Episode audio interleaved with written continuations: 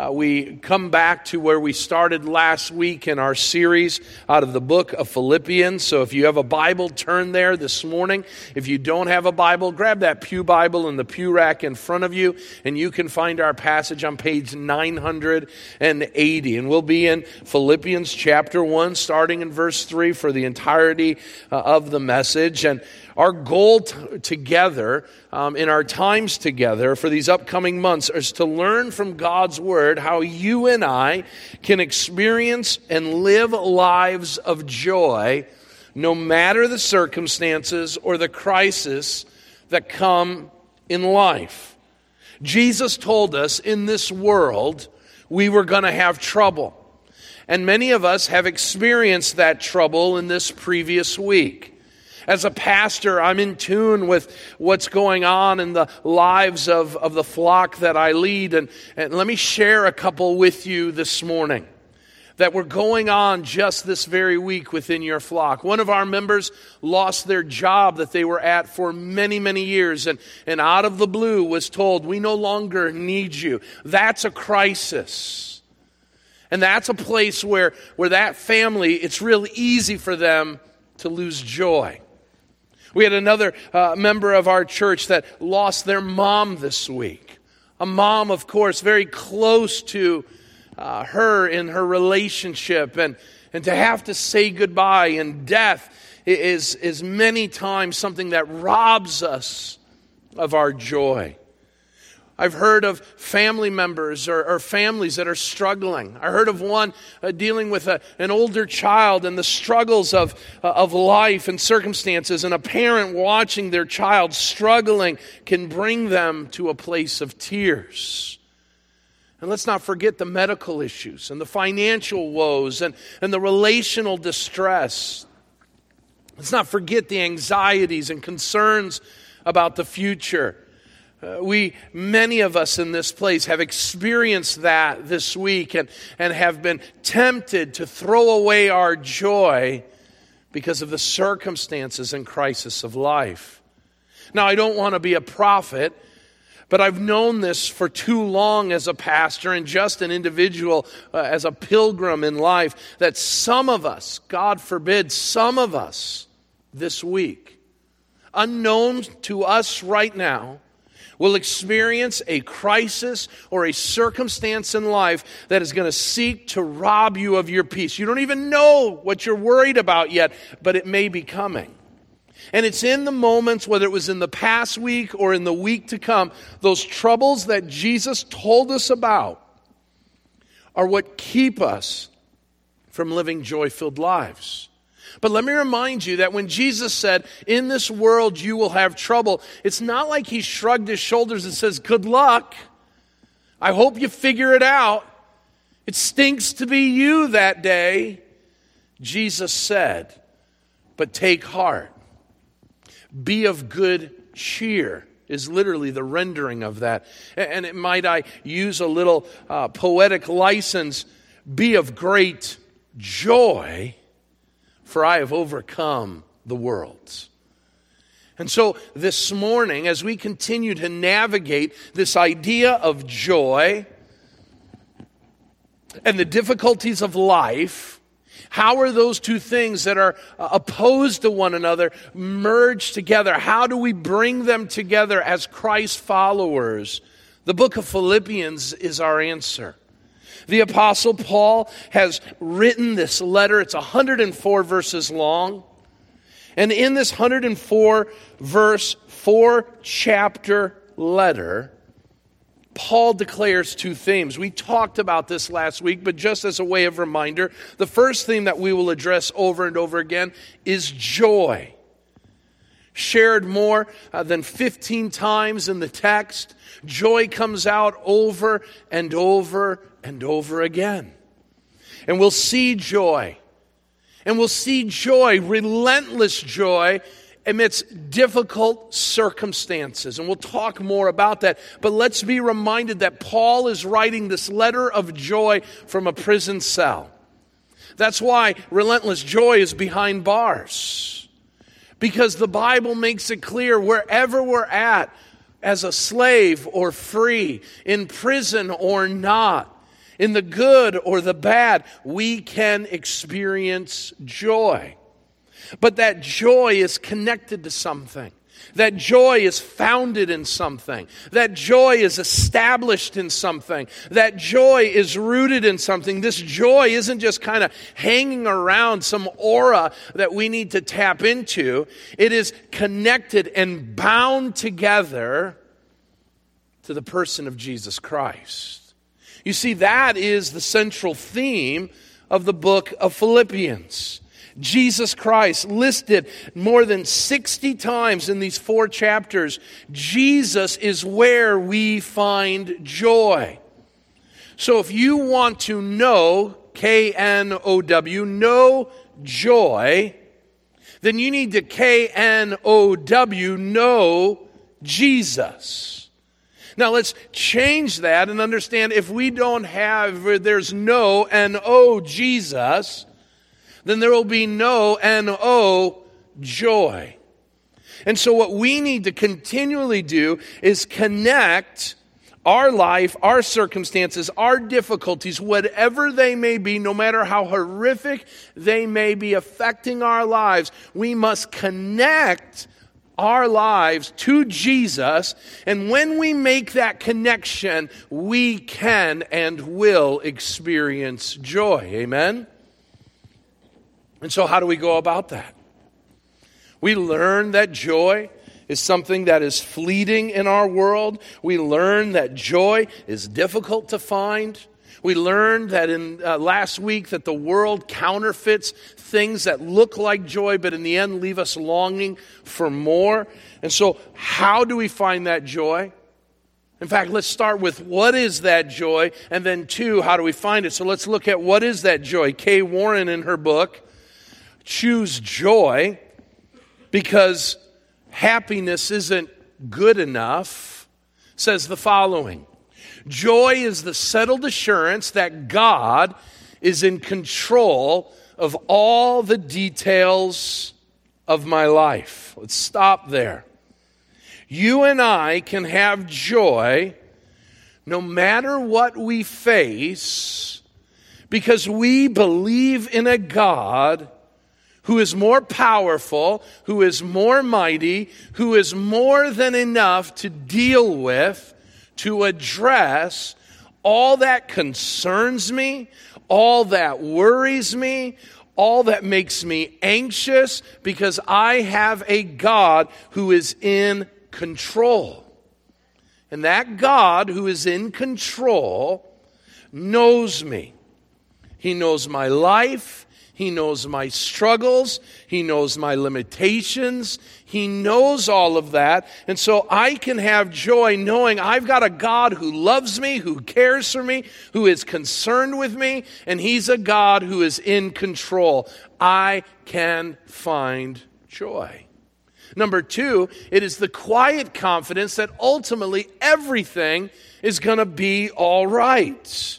That is, whatever my circumstances is, whether it's a loss of a job, whether it's a loss of a family member, whether it's a uh, relational discord, whether it's a financial concern, whether it's a, a, a sin that I can't get beyond, whatever it is, God, who is in control of my life, is going to take that which in the here and now is of great concern, may even be a great bother to me in the present, God is going to use to make something great and beautiful in the end. He's going to make all things perfect.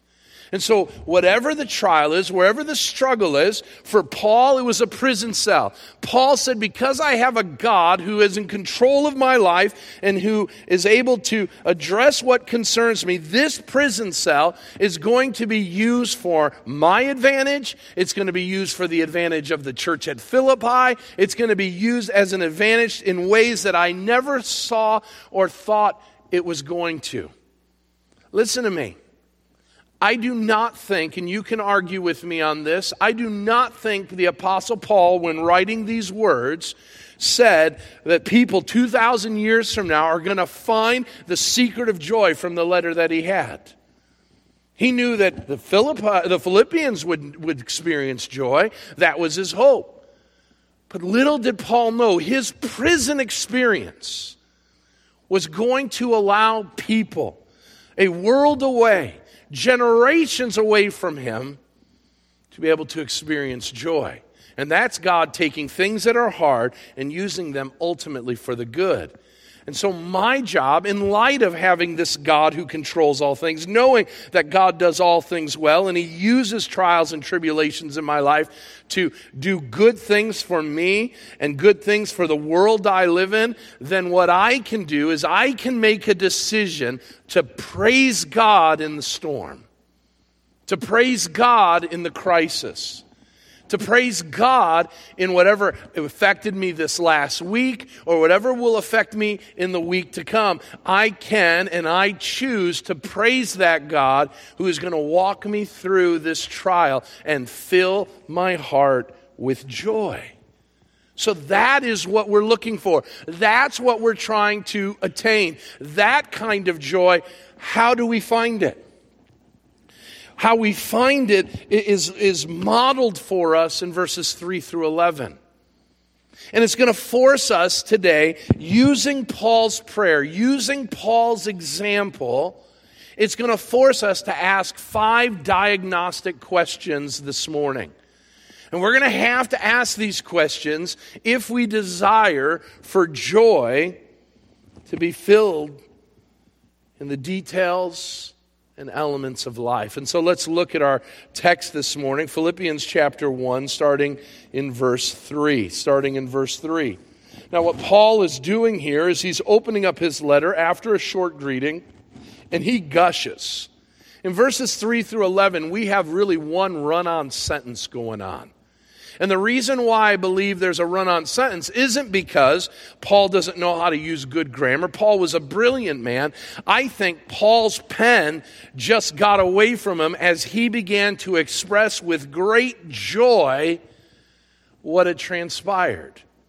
Have you ever been a part of something so great you just want to share it with someone and you come home and that's all you can talk about what you just experienced? That's what Paul is doing. He is exploding with joy about what he knows of his God, of his of the people of Philippi and about his own life. And so with great joy let's look at this text. He says, "I thank my God in all my remembrance of you, always in every prayer of mine for you all." Making my prayer with joy because of your partnership in the gospel from the first day until now.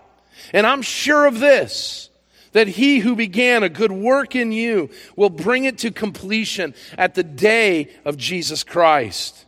It is right for me to feel this way about you all because I hold you in my heart, for you are all partakers with me of grace both in my imprisonment and in the defense and confirmation of the gospel. For God is my witness, how I yearn for you all with the affection of Christ Jesus. And it is my prayer that your love may abound more and more with knowledge and all discernment, so that you might approve what is excellent and be pure and blameless for the day of Christ, filled with the fruit of righteousness that comes through Jesus Christ to the glory and to the praise of God. What Paul is doing is he is modeling for us how we can find joy. But we've got to ask ourselves some questions that no doubt Paul had asked of himself. Question number one How positive is my outlook? How positive is my outlook? Now let's take a moment and I want you to, in your mind's eye, envision what Paul's present circumstances are as he writes these words. Because as we put ourselves in Paul's shoes, sorry, in Paul's shoes, we begin to understand a little more what he's dealing with. Paul's in a gloomy dungeon, a jail. 24 hours a day he is chained to an imperial guard. That means that guard follows him wherever he goes. When he eats, the guard's there. When he sleeps, the guard's there. When he changes, the guard's there. When he showers or bathes, the guard's there. When he uses the bathroom, the guard's there. Now you're saying, hey, Tim, it's getting a little intimate here. Well, I want you to recognize that what he's dealing with, let's just be honest, would steal us or rob us of all joy. We would be taken out of a joyful spirit and put into places of despair. And that's exactly what Paul is doing. As he's writing this, the clanking of his chains is taking place. And in that moment, you would expect for most of us as human beings to get bitter, to get angry because human nature says when trials and tribulations like that come, our expression shouldn't be one of joy, but of some other things. Let's, let's note some things. Because instead of being positive and filled with joy, many times what we do is uh, all manner of other things. Number one, we vent. Write that down somewhere. We vent. What that is, is that uh, Paul doesn't open up his letter and say, Oh my goodness, woe is me. Let me tell you how my day has been, Philippians. Let me tell you how bad I have it. Let me count the ways as how I've been mistreated and abused. Now, there's nothing wrong, and we all do it from time to time, of venting, of sharing our emotions with those closest to us. But can we not agree that that is a slippery slope that often what we do is we have no intention of fixing our problem or alleviating our problem. It's just therapeutic to just bemoan all of the circumstances that are around us. Paul doesn't do that at all. He states what his situation is, but he quickly pivots to what God is doing or what the Philippians are doing, which brings him joy. He didn't vent. And we need to be careful in our times of crisis that we don't simply vent as well.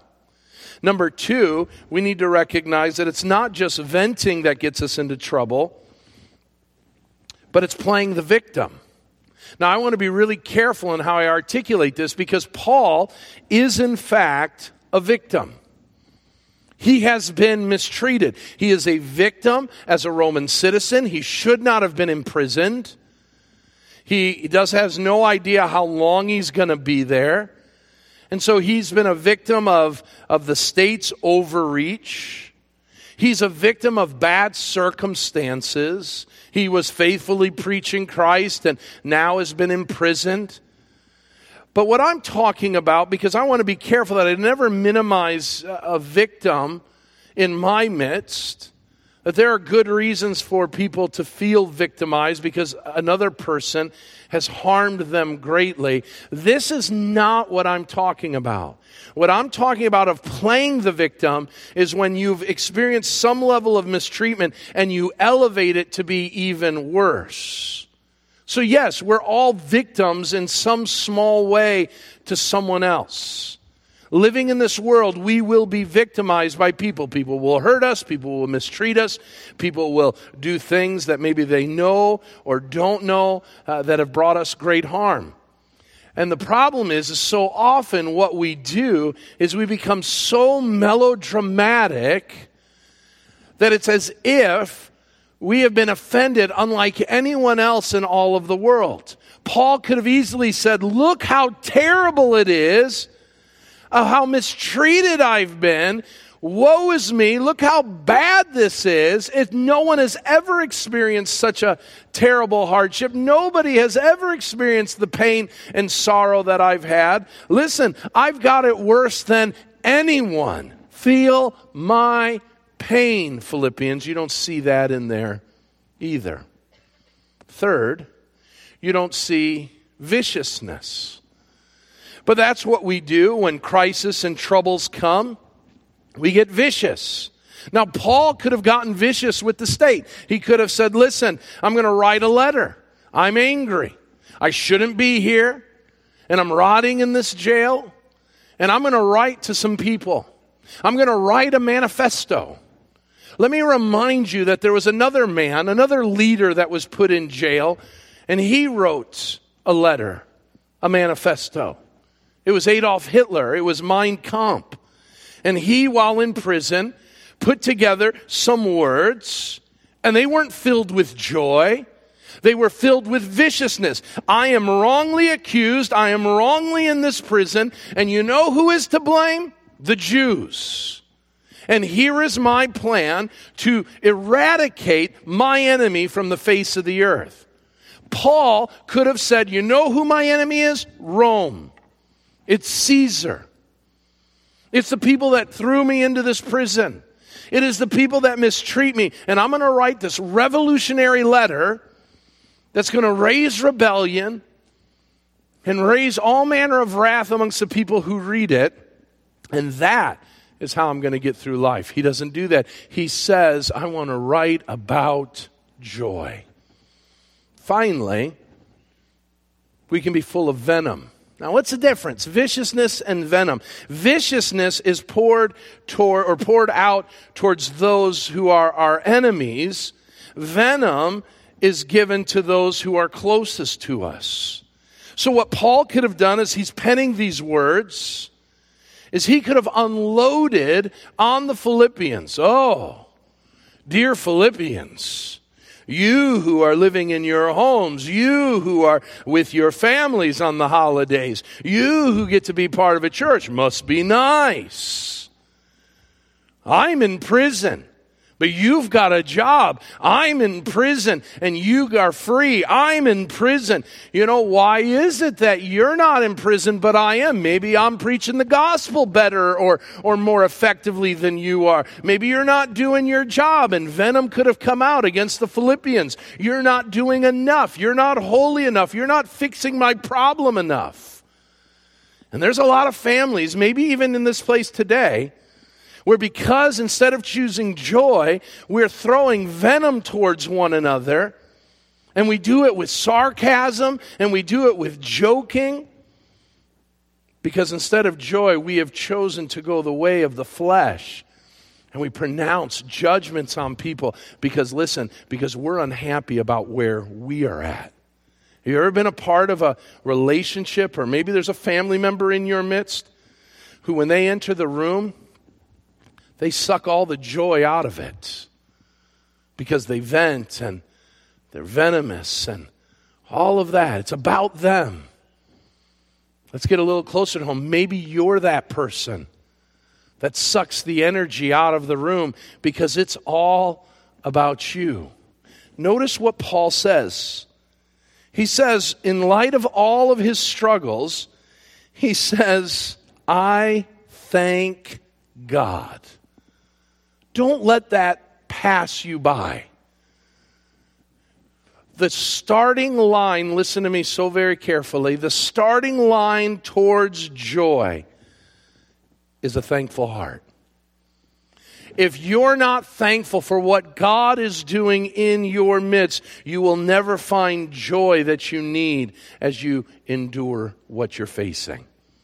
And so when you find yourself, listen to me, with a loss of a job, a loss of a loved one, a troubled child, difficult circumstances, financial woes, whatever that issue that you want to put in the, the line is, start from a thankful heart. God, yes, I may be broke, but I'm glad I have you. God, I may have a child who has really messed up their life, but at least I have a child. God, I have got circumstances. I've got a boss who's going to drive me crazy tomorrow, who's going to yell and scream. But God, I thank you, I've got a job.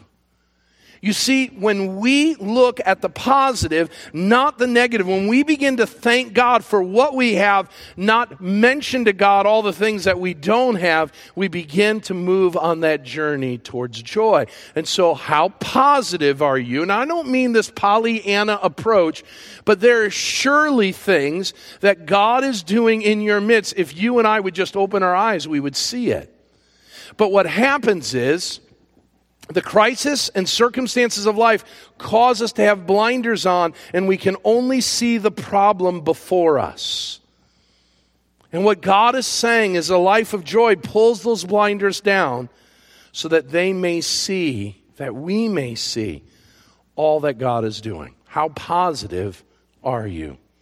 Number two, let's ask a second diagnostic question. The second one is, How is my prayer life?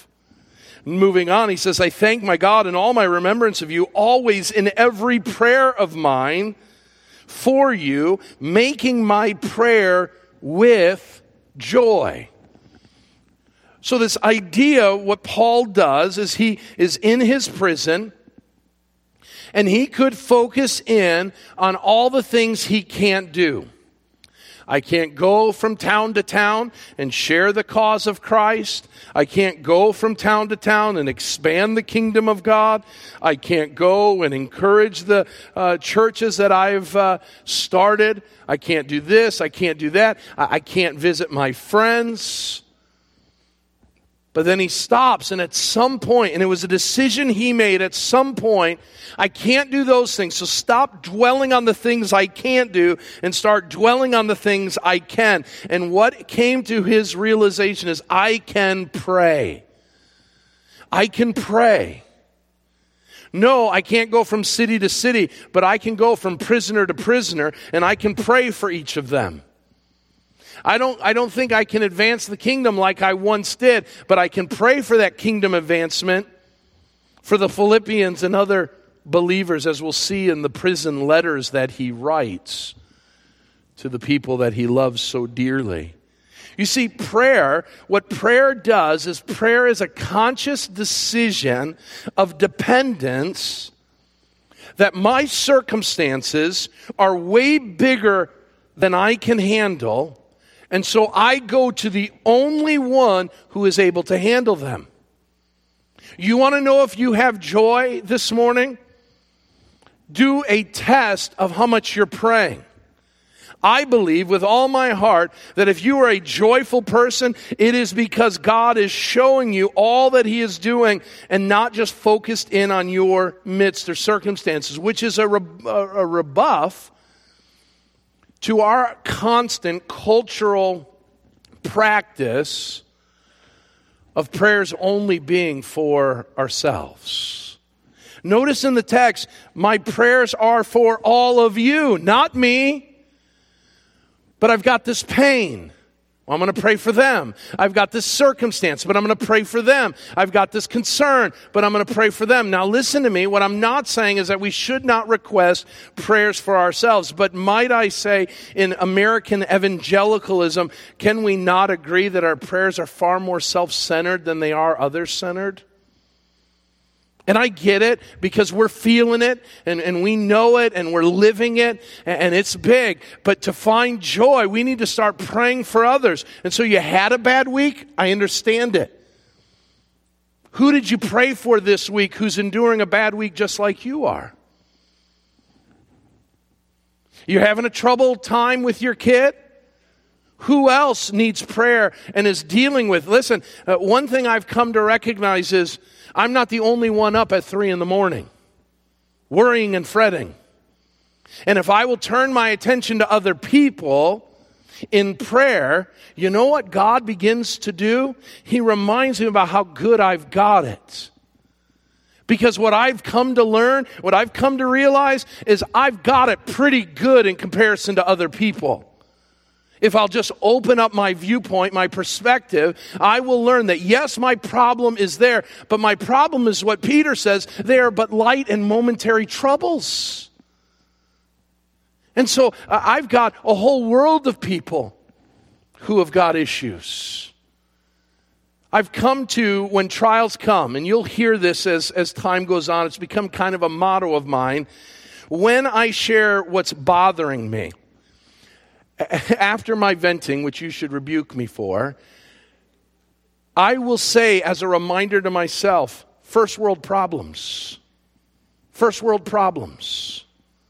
And it's a reminder to me that people in this world have got it way worse than I do, and my little American problems that I think are, are so big, are so troubling.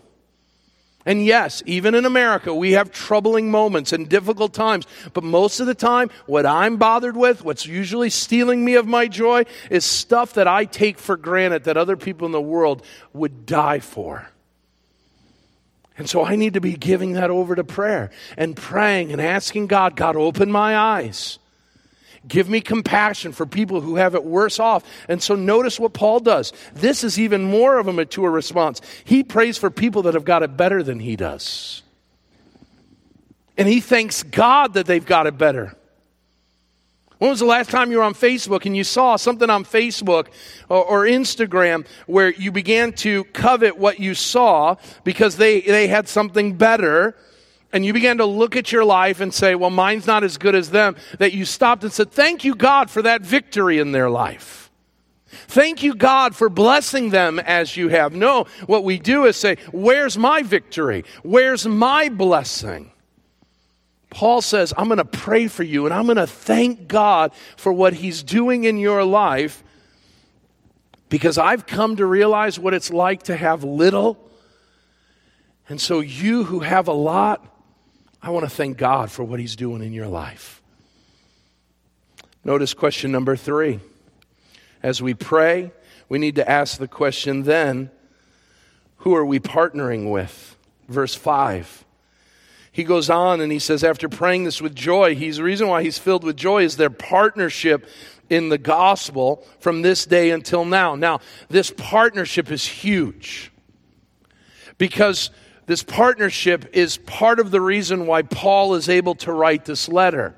Paul's in prison, and back in the Roman prison system, if you wanted to live, you needed someone on the outside who would visit you and, and remember, this is what Jesus talks about that remember those in prison. Why? Because in prison back in the day, they didn't have uh, a prison cell with a bed and a toilet and toiletries and the daily necessities of life. They were dependent on someone from the outside ministering to them.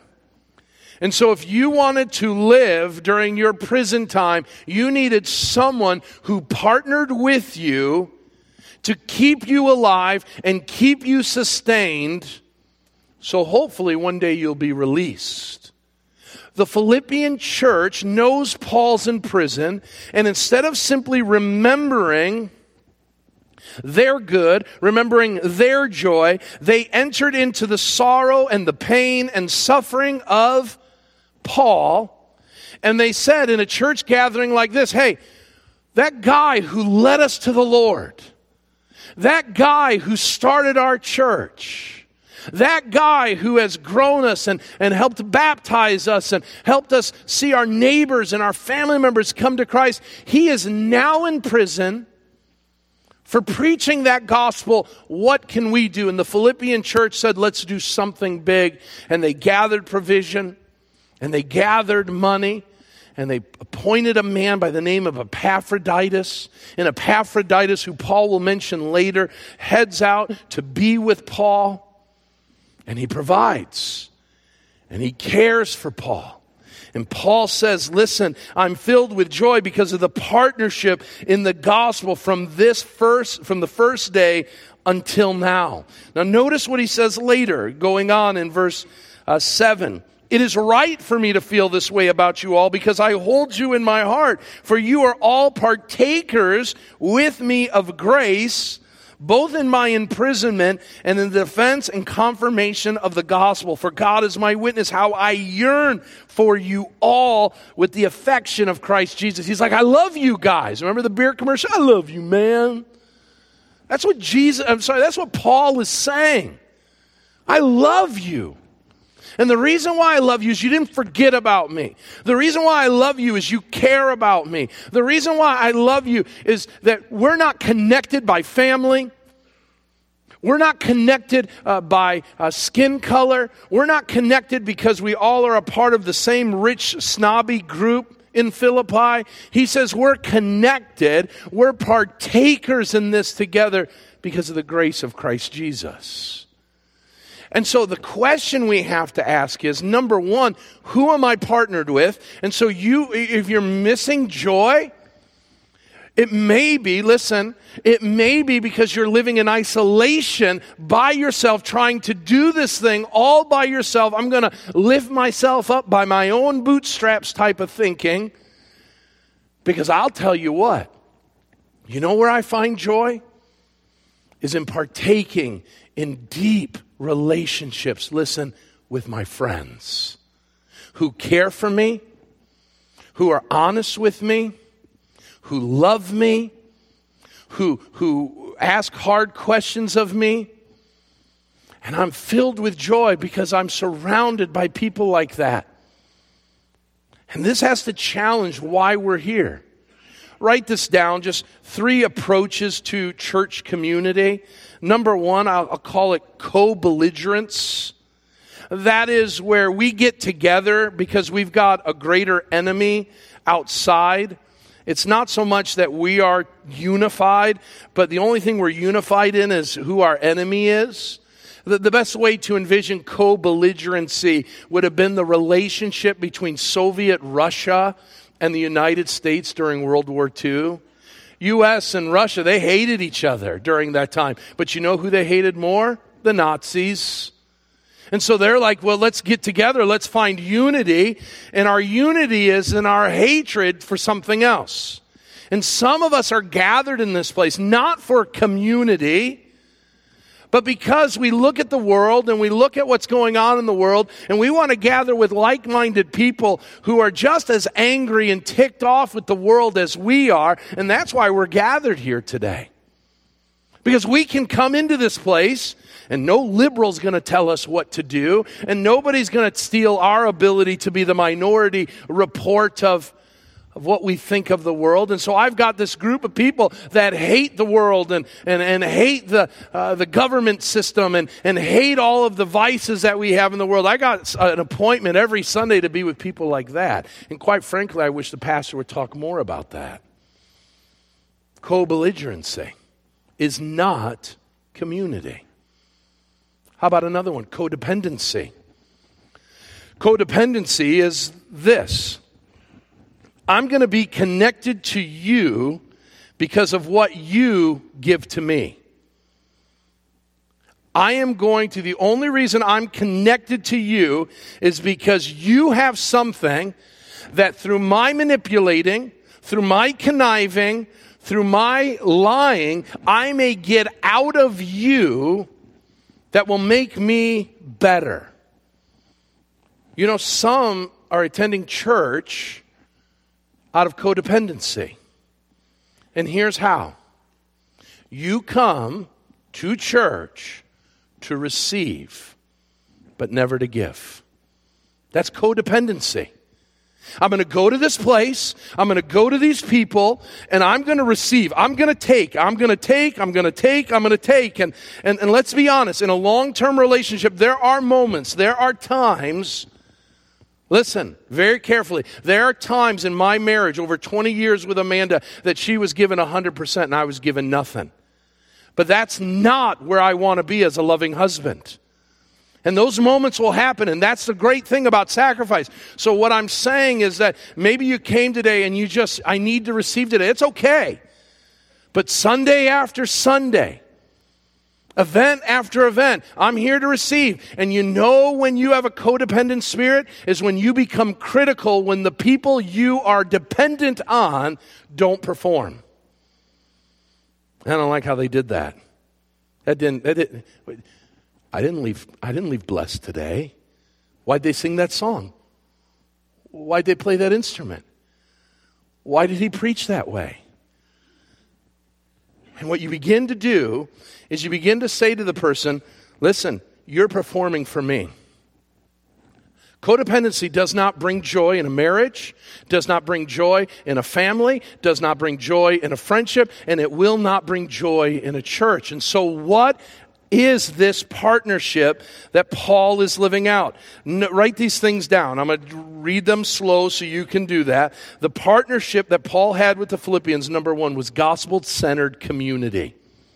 It was gospel centered community. What brought them together, write these down, was they were partners who shared the same past. They shared the same past. What was their past? They were all sinners. They were all sinners. Number two, they shared the same Savior, Jesus Christ. And so these people in Philippi and Paul, they all knew they were sinners. And they all knew they fell short of the glory of God, and they all rejoiced that Jesus Christ had saved them from their sins. And that brought community. Because that same Jesus gave them a same purpose. And that purpose was not to live for the glory of themselves, but to live for the glory of God. It then led them to a same passion that they were to go into all the world and to share that same gospel that saved them with others. It also gave them a similar hope because they had a same place they were looking forward to. That on the day of Christ Jesus, twice it's shared in the text, that they would stand before their Lord and Savior and be ushered into eternity. A place where we will experience unspeakable joy. Listen to me, my friends, that's what brings us together. And that's what saddens me when I see gatherings where all we talk about is weather and sports and politics. And very little do we share about the same person who saved us and the same passion He's given us, and the looking forward to the same place where we will spend eternity in heaven. What your pastor is asking for is when we gather with people, that one of us would lead in that and say, Isn't there something more we can talk about? We have far too much in common just to focus in on things that everyday ordinary people talk about. We've been saved by the almighty grace of God. Let's talk about that and how that's moving and changing us. Who you partnered with? Let's move quickly to the last two. What is your life pointing towards? You want to find joy? Find purpose. Well, where's your life pointing? Notice what Paul says. He says, I am confident that he who began a good work in me will bring it to completion at the day of Jesus Christ. In verse 11, he says, I'm sorry, verse 10, that we might approve what is excellent and be pure and blameless for the day of Christ. What is my life pointing towards? Listen to me. The life of a joyful Christian is fixated on the moment that he sees Jesus Christ face to face. And that is our North Star. That is true North for us as followers of Jesus Christ. And if I can focus in on Jesus, the author and perfecter of my faith, then whatever happens between here and me seeing Jesus is gonna be okay.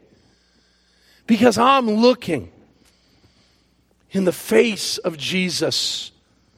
There's an old song that says, Turn your eyes on Jesus. And it says in the ending stanza, and the pains of this earth will grow strangely dim in the light of his glory and grace.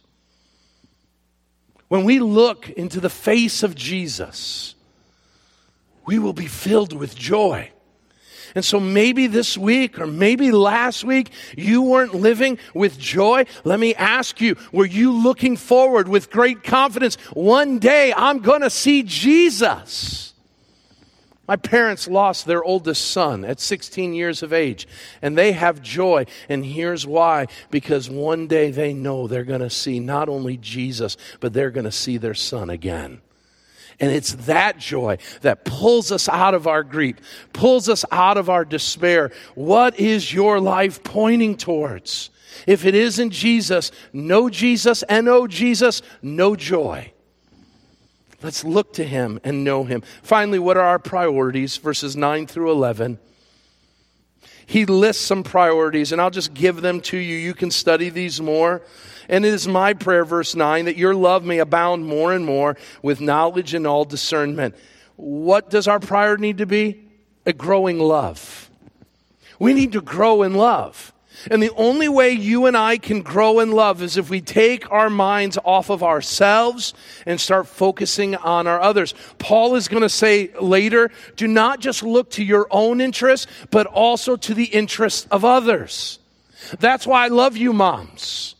Because, moms, you have an uncanny ability to take your eyes off of yourself and to care for your family. That is where I'm amazed at my wife. She's other focused. Me, I'm only worried about myself. I take care of myself and I get in the car. I'm like, Where have you been? She's always the last one in there. And she looks at me like, Are you a fool? You walked out, down, and into the car. You never talked to anybody. I'm glad you got your one person together. I took care of the whole tribe. Others focused. Finally, it needs to be a growing life. We need to grow in this. We need to grow in this ability to find joy. How do we do it? With discernment, with knowledge so that as we grow, as we see God finishing this work in us, we might be filled with the fruit of righteousness. And notice what he says, and I'll close with this that comes through Jesus Christ. Listen, you and I will not find joy on our own. You and I will not get through the crisis of life on our own. We need Jesus Christ. And so I'm going to ask Josh and the worship team to come forward as we close in prayer to make our prayer how are we going to grow in love? How are we going to grow in knowledge? How are we going to grow in the fruit of the Spirit that will give us what we need? We need Jesus. And they're going to lead us in a song as we close, uh, us inviting Jesus so that this spiritual work, this spiritual checkup that needs to be done in our lives, may take hold in our lives. And my prayer is little by little this week, we might see the joy of the Lord truly being our strength.